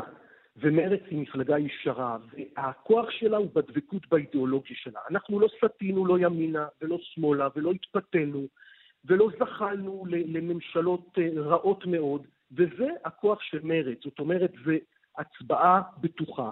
והצבעה בטוחה על מה? על הדברים שהם באמת הלב של, ה, של השמאל. ויש אנשים שזה חשוב להם. אנשים שזה לא חשוב להם והם לא שמאל, אז בסדר. אבל אנשים שהם שמאל, זה חשוב להם שנדבר באמת לדבר, כן, על הפלסטינים ועל ההומואים ועל הנשים המוכות ועל הנכים ועל כל, ה, כל הגורמים האלה שמפלגות אחרות לא מתעסקות, כי זה דברים פחות נעימים ופחות פופולריים, אבל מרצ משמיע את הקול הזה, ולכן אני מאוד גאה בה, ואנחנו נעשה מאמץ כדי להתחזק, ואני מאמין שכך יהיה. אנחנו אה, נחושים, יש לנו קהל בוחרים נאמן, ויציב לאורך השנים. מרצ היא אחת המפלגות הכי שורשיות והכי חזקות, למרות שהיא קטנה, ויש לה השפעה גדולה, ואני מאמין שכך יהיה גם בבחירות הקרובות. איזה קואליציה היית רוצה לראות? אני הייתי רוצה קודם כל לראות... באופן קואליציה... ריאלי רק בבקשה. תראה, אני הייתי רוצה לראות, אם אתה שואל מה הייתי רוצה לראות, הייתי רוצה כן. לראות קואליציה בהובלת מפלגות המרכז-שמאל, וכן, שאנחנו נהיה חלק ממנה, וכן, אני אומר, אנחנו יודעים שלקואליציה כזאת אולי יצטרכו שותף או שותפים אחרים.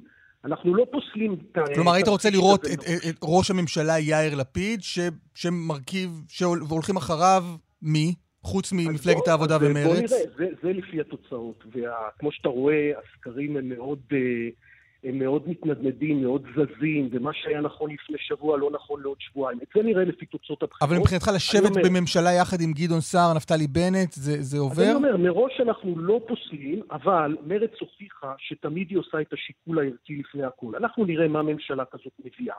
איזה זכויות היא הולכת לקדם, ואם אנחנו יכולים לחיות בשלום אה, על פי הערכים שלנו עם ממשלה כזאת, ועל פי זה נחליט, לא על פי תפקידים, כי תראו, תפקידים כבר יכול היה להיות לנו ויכולנו כבר לשבת בכל מיני ממשלות אם האידיאולוגיה שלנו הייתה מסחרה, אבל אנחנו עומדים עליה.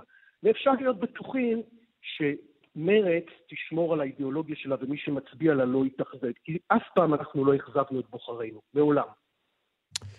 בוא נשמע רגע את זה, קטע קצר שלך מלפני ממש ימים ספורים. מישהו כל מיני שברי אחוזים, או לא מגיע לאחוז החסימה, אני חושב שהוא פשוט צריך לפרוש.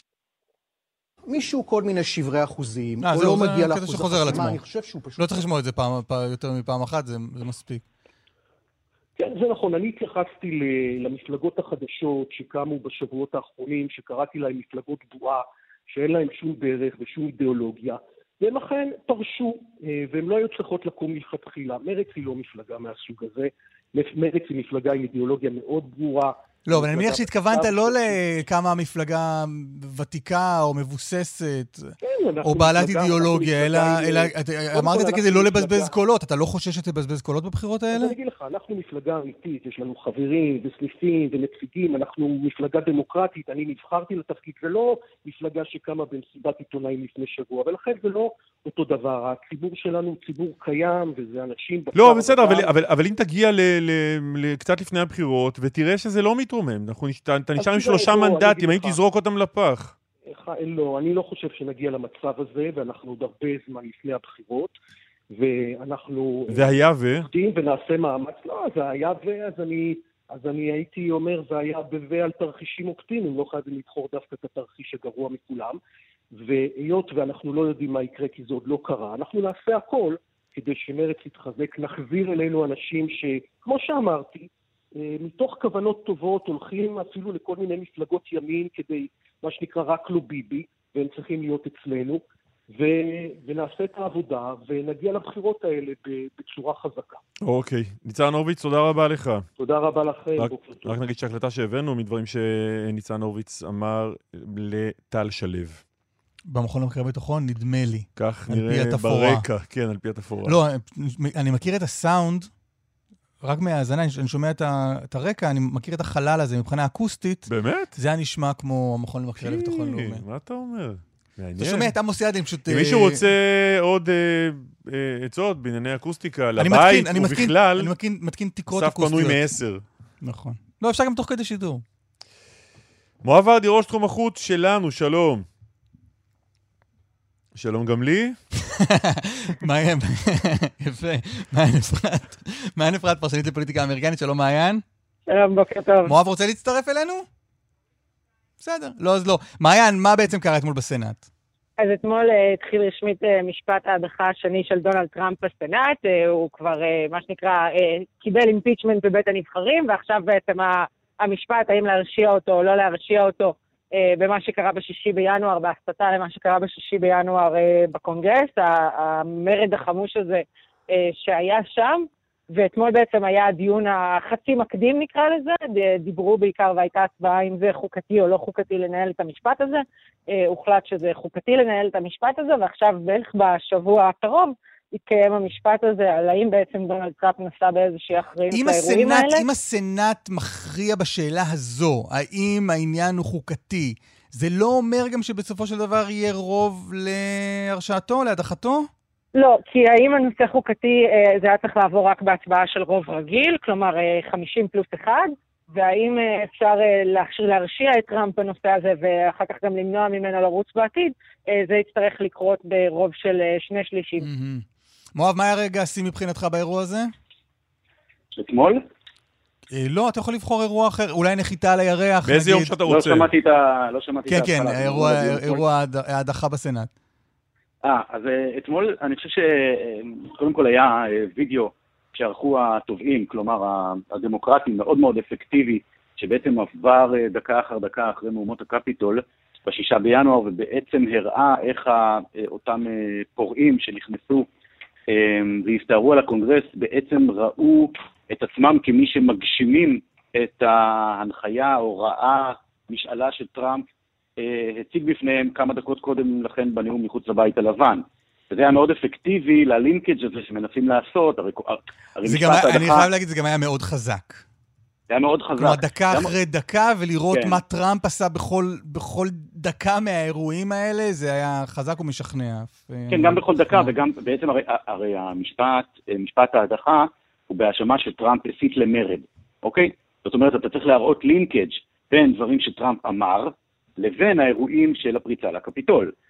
ובמובן הזה הסרטון היה גם חזק אמוציונלית, אבל גם מאוד אפקטיבי מבחינה, אה, אה, מבחינת, אה, מבחינת עוצמת הטיעון. אנחנו, מואב, לא, מת... מואב, אנחנו לא מתייחסים לזה קצת יותר מדי ברצינות במובן המשפטי של ההליך הזה? בסוף זה משנה כן. מה, מה אומרות הראיות או מה הראו שם? לא כולם נכנסו להליך הזה וידעו בדיוק איך הם יצאו ממנו ומה הם יחליטו בסוף? אז בוא נגיד ככה, תראה, בסופו של דבר בשביל להרשיע את טראמפ ולהדיח אותו, ואגב זה לא רק עניין סימבולי, כי הרי על הכף עומדת שאלת היכולת שלו לרוץ אה, לנשיאות אה, שוב בעוד ארבע שנים, נכון. ואם תהיה הדחה, אז, אה, אז תהיה גם... לא, אבל קלמן שואל, האם זה לא בעצם הכל ידוע מראש? זה לא שכאילו איזשהו חבר סנאט באמת צריך עכשיו את הסרטון הזה כדי לדעת אם הוא בעד, להצביע בעד או נגד? זה לא שופטת רבקה פרידמן פלדמן שצריכה לשמוע עדויות ולראות ראיות. יש האומרים שגם היא החליטה מראש אם להרשיע או לא. בתוכנית הזאת אתם גם מקשיבים לתשובת המרואיין, או שאתם עסוקים בלדבר ביניכם? אה, לא בעיקר לדבר לא בינינו. אתה עולה פה פעם ראשונה, אני מבין. זאת אופציה, אה, לשמוע את המרואיין זה גם אופציה. אתה מרואיין, אה, אני מבין, אוקיי, כן, לא אמרו לי. כך נאמר לי, אני לא יודע. כן. צריך להחליף תפקידים. אמ, ככה, אמ, בשביל, נעשה את זה פשוט, בשביל להרשיע, להדיח צריך שבעה, צריך 67 סנטורים למען ההדחה. בעד ההדחה. יש 50 לדמוקרטים, הם צריכים 17 סנטורים רפובליקנים שיחצו את הקווים ויצביעו איתם נגד טראמפ. כרגע יש, אה, נכון, היו חמישה, נכון להיום יש שישה שכבר אה, הודיעו או מתכוונים להצביע אה, בעד ההדחה. יש עוד ארבעה שעומדים לא להתמודד אה, בבחירות הקרובות, ולכן אולי הם יותר משוחררים מדעת הקהל אצלם בבית. הגענו למשהו כמו אה, תשעה עשרה, זה רחוק מדי. עכשיו, השאלה היא מה יעשו אה, אנשים כמו מיץ' מקונל, אנשים מהזרם המרכזי, מעמוד השדרה של המפלגה הדמוקרטית, אה, אה, הרפובליקנית כמובן, האם הם יחצו את הקווים. לכאורה חלק מהם, גם מקונל אמר אחרי השישה בינואר שטראמפ גמר, טראמפ צריך להיענש, מה שהוא עשה זה לא חוקי וכן הלאה וכן הלאה. העניין הוא שהאנשים האלה הם אנשים פוליטיים, הם צריכים, חלקם עוד שנתיים, להיבחר שוב לסנאט. והקהל אצלם בבית, שהם בוחרים רפובליקנים, כן? זה פריימריז. כמו בפריימריז, בעצם זו בחירה במסגרת, ה... נגיד מיץ' מקונל מתמודד בקנטקי נדמה לי, אז הוא צריך שם רוב אה, מבין הבוחרים הרפובליקנים שהצביעו לו בסנאט. ועל פי מה שהם מבינים כנראה, הקהל שלהם בבית לא רוצה את ההדחה הזאת, ולא רוצה לפגוע בטראמפ, ואולי אפילו mm-hmm. תומך בטראמפ. ולכן הסיכוי הסביר הוא שלא יימצאו שבעה סנטורים רפובליקנים mm-hmm. כאלה. ואני אגיד עוד משהו. השאלה הזאת שמעיין דיברה עליה, מה חוקי ומה לא חוקתי, זאת אומרת, האם לסנאט בכלל יש סמכות חוקתית, היא לא כתובה בחוקה, לכן זה נתון לפרשנות, לכן הייתה הצבעה אצלו. ולכן יכול להיות שגם אם לו יצויר, כן, יהיו 17 רפובליקנים, תהיה הדחה, טראמפ יעתור לבית המשפט העליון, ובית המשפט העליון, יש בו רוב של שישה שופטים שמרנים, שיכול להפוך את ההחלטה, כי שוב, זה עניין פרשני, החוקה לא אמרה בדיוק אוקיי, אוקיי, אם זה יקרה אנחנו נדבר עוד לפני זה. מעיין, תגידי, כמה הציבור האמריקאי יושב על הספה חול מתח מהאירוע הזה שמתרחש אחרי שטראמפ כבר לא באמת נשיא? אה, אנחנו נראה בימים הקרובים כמה זה תופס נפח תקשורתי. צריך להגיד ששני דברים. א', הדמוקרטים, בעיקר הבית, החלק שלו שבבית הלבן, לא רוצה שזה יתפוס כל כך הרבה תשומת לב. ג'ו ביידן רוצה להיראות כמי שעסוק בקורונה, וזה אכן מה שהוא עושה. שאלו אותו אתמול אם הוא עצמו אה, יצפה במשפט, הוא אמר, לא, מצטער, יש לי הרבה עבודה אחרת. אה, אני סומך על הקונגרס שיעשה את עבודתו, אני לא אצפה בדברים האלה. אה, ואני חושבת שזה המסר שהוא מנסה לשדר גם לציבור האמריקאי. כלומר, אנחנו עושים מה שצריך לעשות בקונגרס, אבל אנחנו גם עובדים על חקיקה בנושא הקורונה, גם על המשבר הכלכלי, גם על המשבר הבריאותי, אנחנו לא עסוקים בזה. שבוע הבא הוא גם יעשה את. הנסיעה הראשונה שלו בתוך ארה"ב כנשיא לאיזשהו אירוע ציבורי. כלומר, אה, אה, אין איזשהו דחף שכל הציבור האמריקאי יישב מרותק לאירועים האלה, אה, וזה כנראה גם מה שיהיה תוך כדי הזמנים. כלומר, זה לא באמת דרמטי כמו שהיו האירועים עצמם, או ההדחה הקודמת אפילו, באמת כי טראמפ כבר לא בבית הלבן.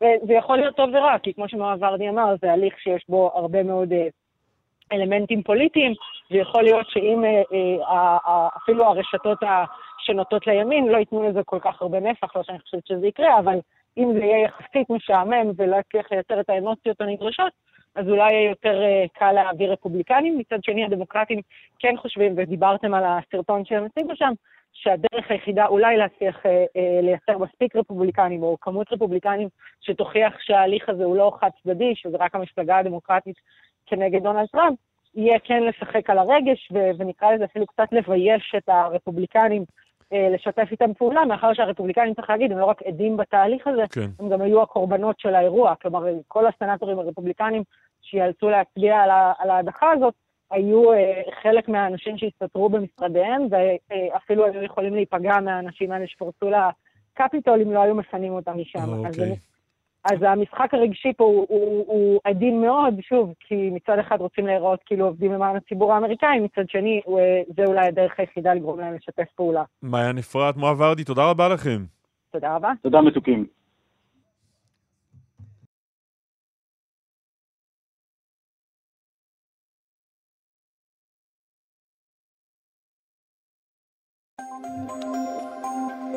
בדרך שש צפון העומס כבד ממחלף עין תות לכיוון יוקנעם בגלל תאונת דרכים. באלון צפון העומס תנועה ממחלף קוממיות עד דוב עוז ממחלף חולון וקיבוץ גלויות עד השלום. חזר קיבוץ גלויות. דרומה ממחלף רוקח עד השלום. דיווחים נוספים בכאן מוקד התנועה כוכבי 9550 ובאתר שלנו פרסומות וחוזרים. מאיה רכלין, כתבת חדשות החוץ, שלום. שלום, שלום, בוקר טוב. אנחנו לפולניה. כן, בית המשפט בוורשה פוסק אתמול אה, פסיקה אה, שמאוד אה, מכעיסה גם בארץ וגם קהילות יהודיות בכל העולם. שני היסטוריונים, חוקרי שואה, בשורה התחתונה, צריכים עכשיו להתנצל בגלל מחקר שהם ערכו. בואו נסביר רגע את הפרטים. אישה פולניה בשם פילומנה לז'ינסקה, בת 81, הגישה תביעת דיבה אזרחית בגיבוי הליגה הפולנית נגד השמטה, שזה ארגון שמקבל מימון מממשלת פולין.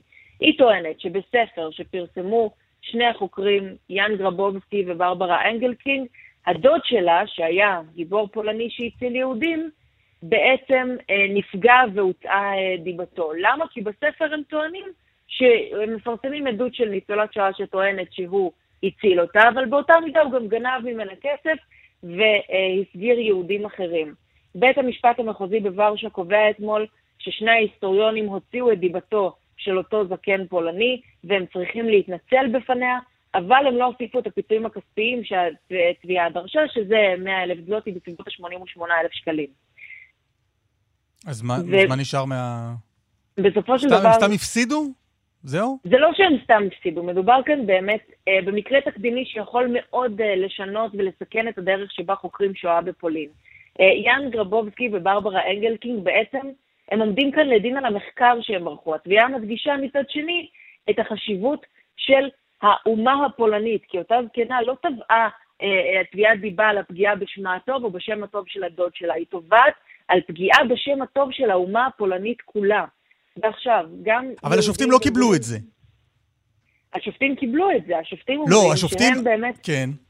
השופטים אומרים שמה שהם עשו זה שהם פגעו בכבודו של אה, אותו אה, אה, קשיש אה, גרמני, ש, פולני שהציל יהודים, אבל גם בשם טוב של האומה הפולנית Aha. כולה. זאת אומרת שמעכשיו בית המשפט קבע שלהגיד שמישהו הסגיר יהודים לגרמנים או שיתף פעולה עם הנאצים מפולין, זה פגיעה בשם הטוב של האומה הפולנית. אבל אם הוא הסגיר, אם פולני הסגיר אה, יהודים לגרמנים, אסור להגיד את זה? אז כרגע אסור להגיד את זה, מסתבר שזה הופך אותך ל... אה, אה, עובר על החוק אה, בפולין, ואתה צריך להתנצל ולשלם. ועכשיו יש תביעות נוספות, גם עיתונאית אה, פולניה שנחקרה בשבוע שעבר בחשד לפגיעה בשם הטוב של האומה הפולנית, פשוט כי היא כתבה שפולנים היו מעורבים בשואה. עדיין, זה אומר שמעכשיו, לפי מה שטוענים הנתבעים, אפשר יהיה להעמיד לדין עיתונאים, חוקרים, היסטוריונים, שמדברים על הקשר בין האומה הפולנית לפשעים של הנאצים. בואו נשמע מה שאמר לנו בריאיון אה, יאן גרבובסקי, אה, אותו חוקר שהורשע אתמול, הוא מסביר מה ההשלכות של הפסיקה הזאת תהיה.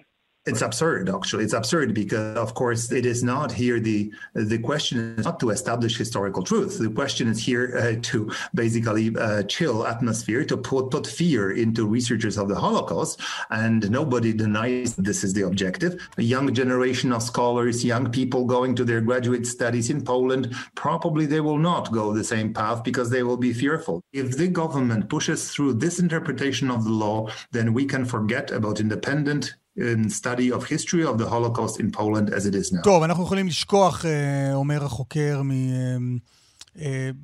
מבחינה אובייקטיבית של חקר השואה, חוקרים צעירים לא ילכו במסלול הזה של להיות חוקרי שואה בגלל הפחד שהמדינה ואולי גם בתי המשפט מטילים עלינו. מאיה, תודה. נצרף את הפרופסור חווי דרייפוס, שלום. שלום, בוקר טוב. אוניברסיטת תל אביב, ראש המרכז לחקר השואה ופולין ביד ושם. איך את רואה את ההחלטה הזו של בית המשפט בפולין?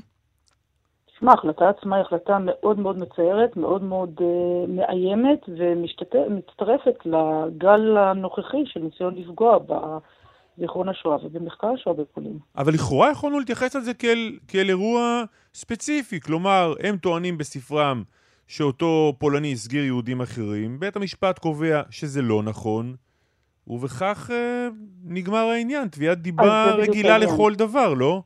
אז זה בדיוק העניין. קודם כל, זה לא תביעת דיבה רגילה, כי התביעה לא הוגשה מלכתחילה, אמנם אותה אחיינית היא העוגן שעליה היא התביעה מסתמכת, אבל בעצם מי שהוביל את התביעה, מי שמימן את התביעה, מי שייצר בכלל את האחיינית הזאת, שלא שמע על המקרה הזה לפני כן, היו אותם ארגונים לאומנים שמאוד מקושרים לממשלה. מי שמה אמרת? מי שאיתר או ייצר? איתר, איתר, איתר את, איתר את הגברת הזאת. היא עצמה לא קראה את הספר ולא הייתה מודעת כמובן לדברים. אבל בסוף, לא, אני, אני מתחבר רגע לשאלה של קלמן. בסוף, אם אני שופט, ומגיעה אליי, מגיעה אליי האחיינית הזאת, ואומרת, אה, שפ, שפכו את דמו של, אה, של אבי, של דוד, דוד שלי דוד. בספר הזה. אז, אז מה, אני כשופט לא צריך לבדוק את העובדות ולקבוע האם אכן נעשה לו עוול לאיש הזה כן או לא? אבל זה לא מה שהשופטת אמרה. השופטת לא קבעה, בניגוד למה שרצו אותם ארגונים לאומנים, היא לא קבעה שהדוד היה גיבור, והיא דחתה את המחשבה, את, את הטענה שמדובר פה על פגיעה בכבוד הלאומי. מה שהיא אמרה, היא אמרה היא דחתה את הטענה הזאת? ש- שמדובר... היא, בעצם, היא בעצם אמרה, ולכן לא נפסקו פיצויים, היא בעצם אמרה ש... אה, הטענה שיש פה פגיעה בכבוד הלאומי או בדברים הללו היא לא הסעיף החוקי הנכון, אלא שהדוד הזה היה מאוד קרוב לאחיינית ולכן היא יכלה לתבוע. אבל מה שחשוב לא פחות... לא, לא, אני לא, בטוח, אני לא בטוח שהבנתי. אין קביעה אוקיי. עובדתית, כן או לא? סליחה, לא שמעתי? אין קביעה עובדתית כן הסגיר יהודים או לא הסגיר יהודים? אז זה בדיוק העניין. המקורות עצמם הם מקורות אה, שמתייחסים לכך, יש לנו שני סוגים של מקורות. יש מקורות אה, שמעידים על כך שאותו דוד גם הסגיר יהודים. לא, לא, אני לא שאלתי אם הוא הסגיר יהודים או לא, אני שאלתי לגבי הקביעה של בית המשפט. בית המשפט... אז הקביעה, הקביעה של בית המשפט היא כזו, הקביעה של בית המשפט היא שההיסטוריונים לא עשו את עבודתם נאמנה, כך אומרת השופטת, כי כרגע, ברגע שיש להיסטוריונים שני מקורות שסותרים זה את זה, הם לא היו צריכים להביע את דעתם, אלא להביא את המקורות כמו שהם. מה שכמובן חותר מתחת כל עבודה של היסטוריון, כי אנחנו תמיד בוחנים את המקורות על פי ההקשר, ואני גם אסביר למה בהקשר הזה הם קיבלו מקור אחד ולא מקור אחר. מה שבעצם קרה זה שבשנות ה-50, כאשר אותו דוד הועמד למשפט, והוא עמד למשפט על פגיעה ביהודים ועל דברים נוספים, אה, כל מיני אה, פולנים שגרו בשכנות אליו משכו את, עדותה, את העדויות שלהם אחרי פעולות אלימות כנגדם. זאת אומרת, ממש היה מעשים של הכאה שלהם וכולי, ואז הם משכו את העדויות. אז זה סוג אחד של עדויות. מעבר לכך, יש את הניצולה היהודייה, שבשנות ה-90 אמרה שהיא יודעת שאומנם היא אמרה דברים לטובת אותו דוד בשנות ה-50, בשנות ה-50 אבל היא עשתה את זה בגלל שהוא הציל את חייה, והיא יודעת שהוא היה מעורב גם בשוד שלה וגם ברצח יהודים וכולי. אמרה השופטת, אי אפשר היה להכריע. אם אותם פולנים באמת משכו את העדויות שלהם, או אותה אישה יהודייה, והיה צריך להביא את הדברים כמו שהם. המחקר של פרופסור גרבובסקי ושל פרופסור אנגלקינג, והפרק הזה נכתב על ידי פרופסור אנגלקינג, הוא מחקר יסודי, מעמיק, מאוזן, והם מביאים את כל המקורות. והפסיקה היא באמת פסיקה מאוד מאוד תמוהה ומאוד מאוד מצערת. לא, אבל היא תמוהה ומצערת בגלל ההקשר, או, או תמוהה ומה... את לא מאמינה בעצמאות בית המשפט הפולני שבחן את העדויות ובאמת השתכנע שהוציאו דיבתו של האיש? קודם כל, שוב, בית המשפט לא אמר שהוציאו את דיבתו של האיש, ולמרות שהתביעה רצתה שיגידו שאותו אדם היה גיבור, בית המשפט לא אמר שהוא היה גיבור. אז זה צריך להגיד את הדברים. מעבר לכך, כמובן, כמו שאמרו חבריי בפולין, צריך לכבד לא, לא חייבים להיות גיבור, לא חייבים להיות גיבור כדי ש... כדי ש...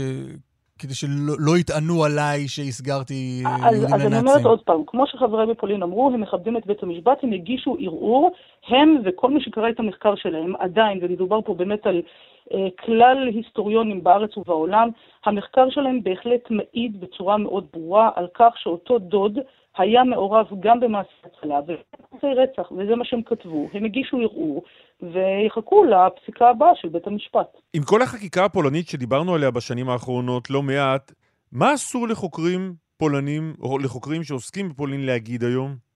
אז זאת בדיוק הנקודה. יש פה איזשהו ניסיון לאיים על חוקרים, ולכאורה הקרקע פתוחה לכל אדם, לא רק חוקר, גם עיתונאי כמו שהוזכר, וגם מורים ומחנכים, כל אדם שמדבר על כך שפולנים היו מעורבים ברצח יהודים או ברדיפת יהודים, עלול למצוא את עצמו בתביעה אזרחית. אולי, דבר... לא, אבל רק, אבל למה, למה לא להגיד עלול למצוא את עצמו מול תביעה רק אם הוא אומר משהו שהוא לא בהכרח נכון? אז זה בדיוק העניין. החוק ששונה בחסות ההצהרה המשותפת הישראלית-פולנית כבר לא דורש שהדברים לא יהיו נכונים. זאת אומרת, אם בנוסח הראשון של החוק שהוגש בינואר היה שאם אדם אומר דברים בניגוד לעובדות, לא משנה מי קובע את העובדות וכולי, אפשר יהיה להעמיד אותו למשפט, הדבר הזה הורד. והחוק היום אומר אה, שכל מי שפוגע בכבוד הפולני וכולי, עלול למצוא את עצמו בתביעה אזרחית. גם אם הדברים ובאמת, נכונים, גם הוא יכול להוכיח לא אותם. לא נאמר, לשון החוק לא אומרת אם הדברים נכונים או לא נכונים. ולכן לכאורה, וזה בדיוק העניין, גם אם חוקר, גם אם עיתונאי, גם אם אדם אומר דברים שלכאורה העובדות תומכות בזה, אה, עדיין הוא יכול למצוא את עצמו בתביעה אזרחית, והארגונים הממשלתיים בוודאי יתמכו בהעמדה לדין. וה, וההחלטה הזאת של בית המשפט היא יישום של החקיקה? ההחלטה הזאת, השופטת בעצם ניסתה ללכת בין הכיפות, אבל בהחלט כן, היא ביטוי לכך. עצם העובדה שהיא אמרה שלאותה אחיינית יש את הזכות, למרות שהיא לא, לא משנה, יש שם כל מיני עניינים משפטיים, יש את הזכות לתבוע, ואותם חוקרים נאלצים לפרסם התנצלות באתר שלהם, אה, לכתוב לה מכתב ולשנות במהדורות הבאות, זה בהחלט אמירה שיש לה אפקט מצמרר על המחקר כולו ועל השיח הציבורי. אוקיי. פרופסור רחבי דרייפוס, תודה רבה. תודה. תודה.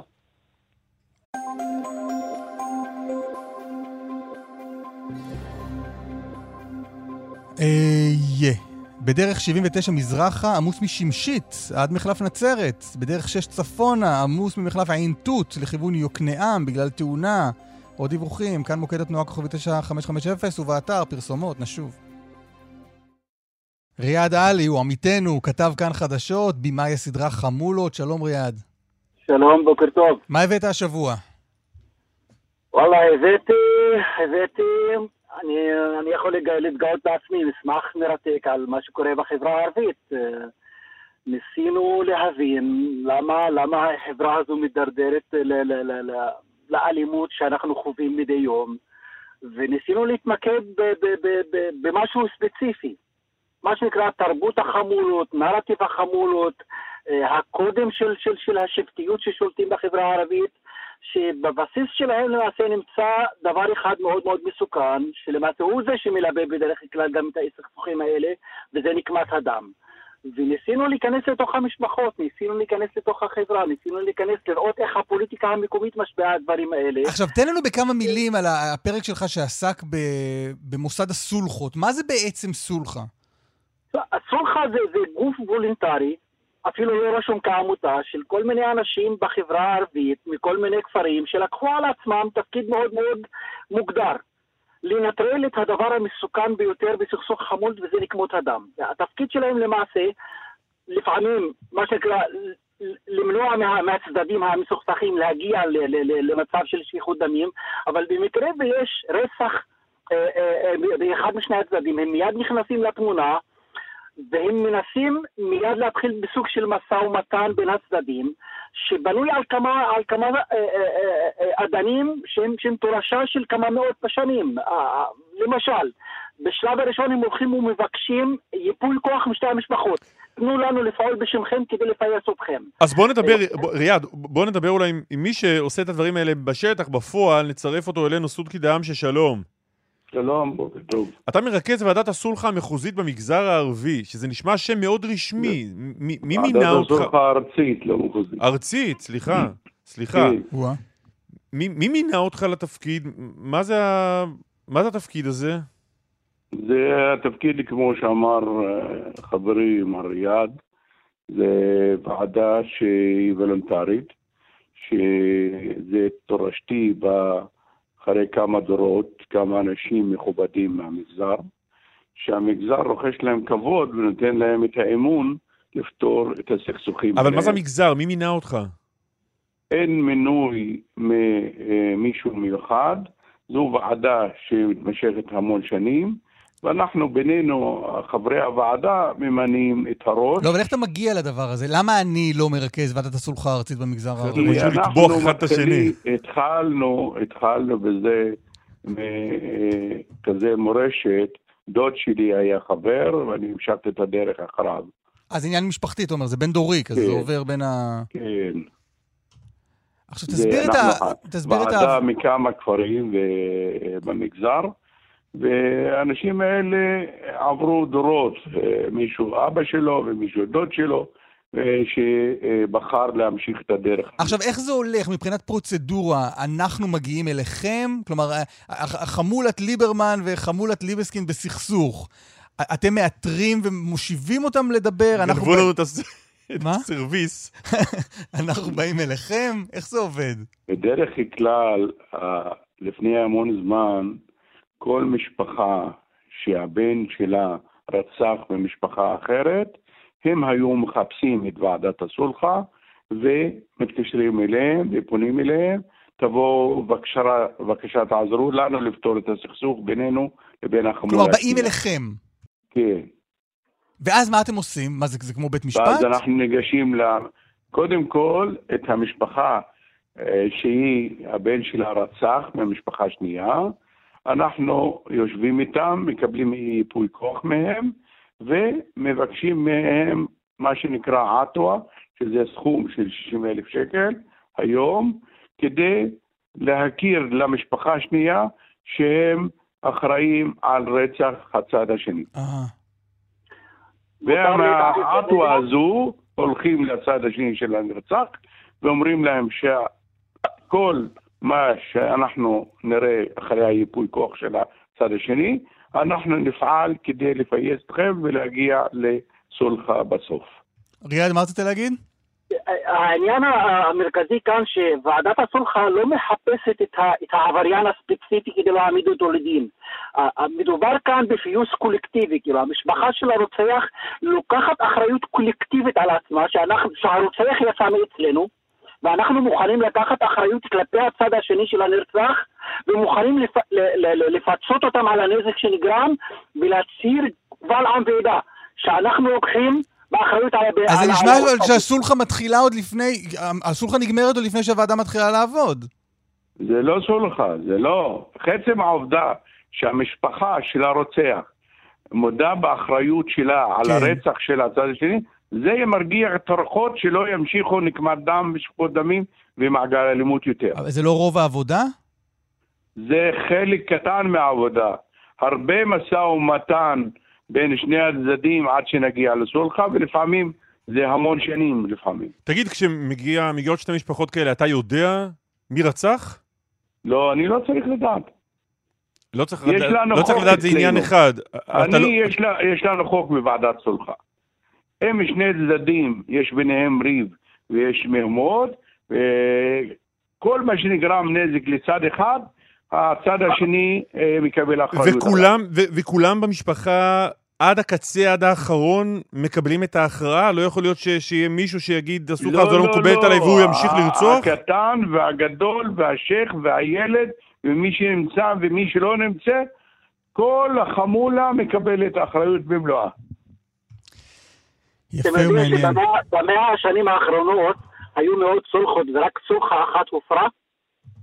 שמה היה בה? ולמה הופרה? במאה השנים האחרונות אף סולחה לא הופרה. או-אה, ריאד, מה אתה יודע? אני צריך פה סולחה ביניכם. זה למעט סולחה אחת שאני, שסיפרו לי עליה, וזה רק מראה עד כמה הקודם האלה מאוד מאוד חזקים. אבל מה קרה שם? מה זה הסולחה החריגה? זה סולחה חריגה שכנראה, אתה יודע, הכעסים והריב היה כל כך עמוק, שמישהו פשוט לא יכול להשלים עם זה שלא, שלא, שלא יעשה את נקבת הדם שלו. והוא המשיך הלאה למעשה ופתח מחדש את מעקל הדמים. זה המקרה חריג ביותר. לא, לא, בסדר, ריאד בא להגיד שזה היוצא מהכלל שמעיד על הכלל. כן. ריאד עלי, תודה רבה, וסודקי דמשי, תודה רבה גם לך. תודה, תודה. תודה רבה לכם, יום טוב. תודה רבה. עומר בן רובי, ארון השירים היהודי, שלום. שלום, שלום, מה שלומכם? מה נשמע? ברוך השם. בסדר, לעיתים נדירות אנחנו משמיעים בפינה הזו שירים, א', שמקורם בחו"ל, וב', שהם לא מהעולם היהודי. הפעם אנחנו כן. עושים את זה בזכות המבצע. אז המבצע הוא יונתן רזאל. אני אמרתי השבוע לקלמן, ראיתי את זה באינסטגרם של כאן 88, אמרתי לו, יואו, אני לא מאמין, יונתן רזאל עושה קאבר לג'ון לנון. הייתה כאן התלהבות גדולה. בצדק, כי הביצוע מאוד יפה, ויונתן רזאל, דברים שהוא נוגע בהם, תשמעו, הוא העלה גם את זה כנראה לדרגת קדושה. נדבר רגע על תאריכים. 40 שנה אה, ליום העצוב, יום הרצחו של ג'ון לנון. 80 שנה אה, ליום הולדתו של לנון. אם היה בחיים, היה מציין באוקטובר האחרון 80. פרויקט אה, הצדעה לשירים של לנון בתחנת האחות שלנו, כאן 88, עם לא מעט מבצעים מסקרנים, מעניינים. אחד המסקרנים בהם, כמו שהתפלאת אסף, הוא יונתן רזל. אבל אין כל כך מה להתפלא, כי יונתן רזל אה, נולד לשני הורים אמריקאים, חוזרים בתשובה. היו בארצות הברית ב sixties, חוו את המוזיקה של ה sixties, אה, וכך יצא שיונתן רזאל בעצמו גדל בין היתר לא רק על מוזיקה קלאסית, ג'אז ומוזיקה יהודית, אלא גדל בין היתר גם על הביטלס. אז הנה חדש, Free as a Bird. אה, יונתן רזל, בביצוע אה, הוקרה ומחווה לשיר של לנון, שג'ון לנון כתב ב-1977, השיר הזה יצא לאור בביצוע ב-1995, שוחרר ב-95 נגיד לאוויר העולם, והנה החידוש של יונתן רזל במסגרת פרויקט המחווה החדש. יונתן רזל שר ג'ון לנון מתוך uh, הצדעה של כאן 88. בן רובי, תודה רבה. ברקע. תודה, תודה. ונהנה כולנו. As a bird, it's the next best thing to be. Free as a bird. home home and dry like a homing bird I fly as a bird on wings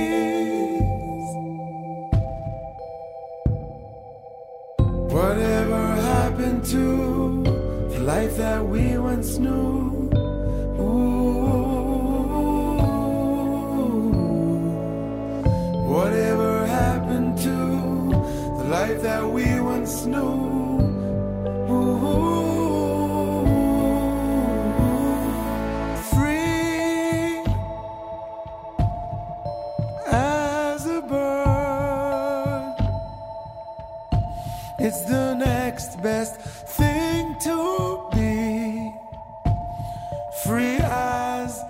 above.